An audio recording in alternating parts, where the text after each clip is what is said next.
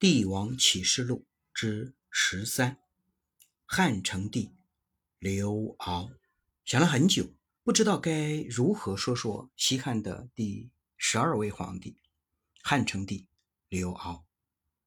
刘骜的母亲是王政君，也就是我们都知道的王莽的姑母。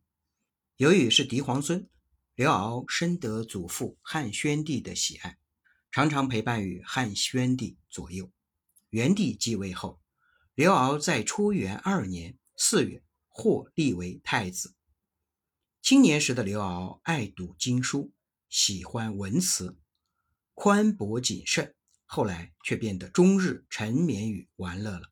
元帝曾想改立宠妃，傅昭仪之子山阳王刘康为太子，因为刘骜是宣帝爱孙以及侍中。史丹出力，帮助保住了刘骜的太子之位。元帝没有付诸实施。公元前三十三年，元帝去世后，太子刘骜继位，是为汉成帝。刘骜的亲生母亲王政君被尊为皇太后。也正是从那一天起，外戚王氏家族登上了西汉的政治舞台，也为后来的王莽乱国埋下了伏笔。刘骜生活荒淫，先是和男宠张放，然后专宠少年结发妻子徐皇后，后来生下徐皇后生下一儿一女，不久都早夭。之后宠爱班婕妤、魏婕妤，班婕妤也有一子，也早夭。后来宠幸赵飞燕、赵合德姐妹九年，皆无子。汉朝后期，皇室中。太多的早夭，恐怕更多的不是天意，而是人祸。到底是谁？是什么样的一群人，让汉朝如此的不生男丁呢？刘骜死后，大权逐渐为王室外戚掌握。太后王政君的七个兄弟都封为侯，老大王凤官至大司马、大将军，领尚书事。王政君的侄子王莽开始崭露头角。王莽系王曼之子，王曼早死，王家其他兄弟封侯后，独王莽孤贫。王政君恋之，将王莽及其母供养于东宫。王莽曲节恭俭，勤身博学，侍母及瓜嫂恭谨周到，有外交英俊，内侍诸妇屈有礼仪，与其他王家子弟形成鲜明对比。伯父王凤有病。王莽亲尝汤药，衣带不解，通宵达旦，护理连月。王凤死前，将王莽托于成帝。王莽因此官升黄门郎，设升校尉，后又封为新都侯，升迁骑都尉、光禄大夫。侍中王莽不骄不躁，欲为勤俭，散衣物与宾客，收名士于门下，广交权贵，一时名声大振。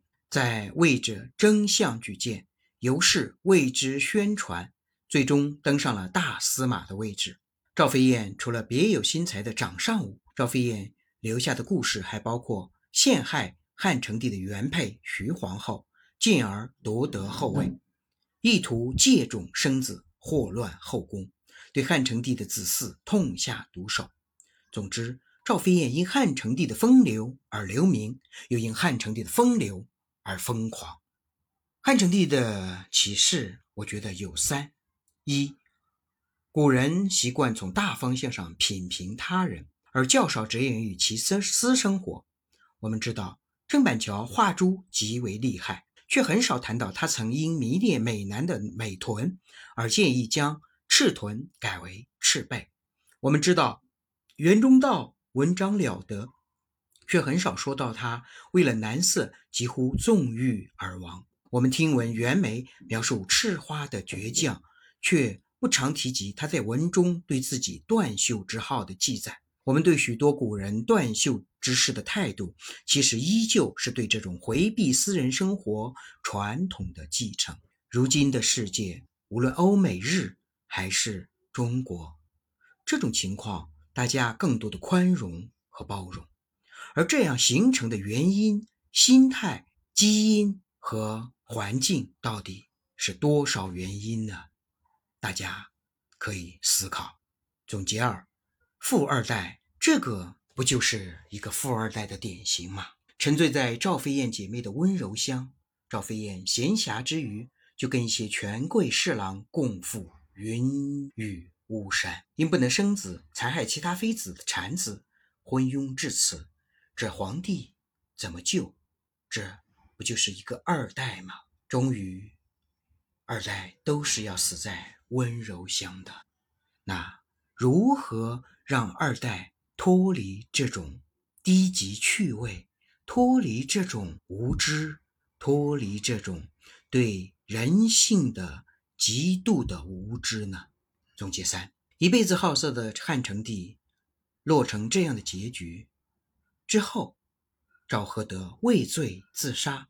赵飞燕虽没死，但剩下的那几年也是孤独终老。至于汉成帝早先喜欢的男宠张放呢？皇帝驾崩的消息传出之后，远在京城之外的张放思慕哭泣而死。如果说是汉元帝刘氏把大汉帝国带上了一条不归路，那他的儿子刘骜就让大汉帝国彻底的走向了穷途末路。论昏庸，他比汉元帝更甚，在位期间贪图享乐，荒淫无度，最后酒色蚀骨，临死都是死在了美女爱妃的怀中。这就是汉成帝刘骜，这就是我对他的三点总结，希望启发我们，希望能富过三代，能培养良人。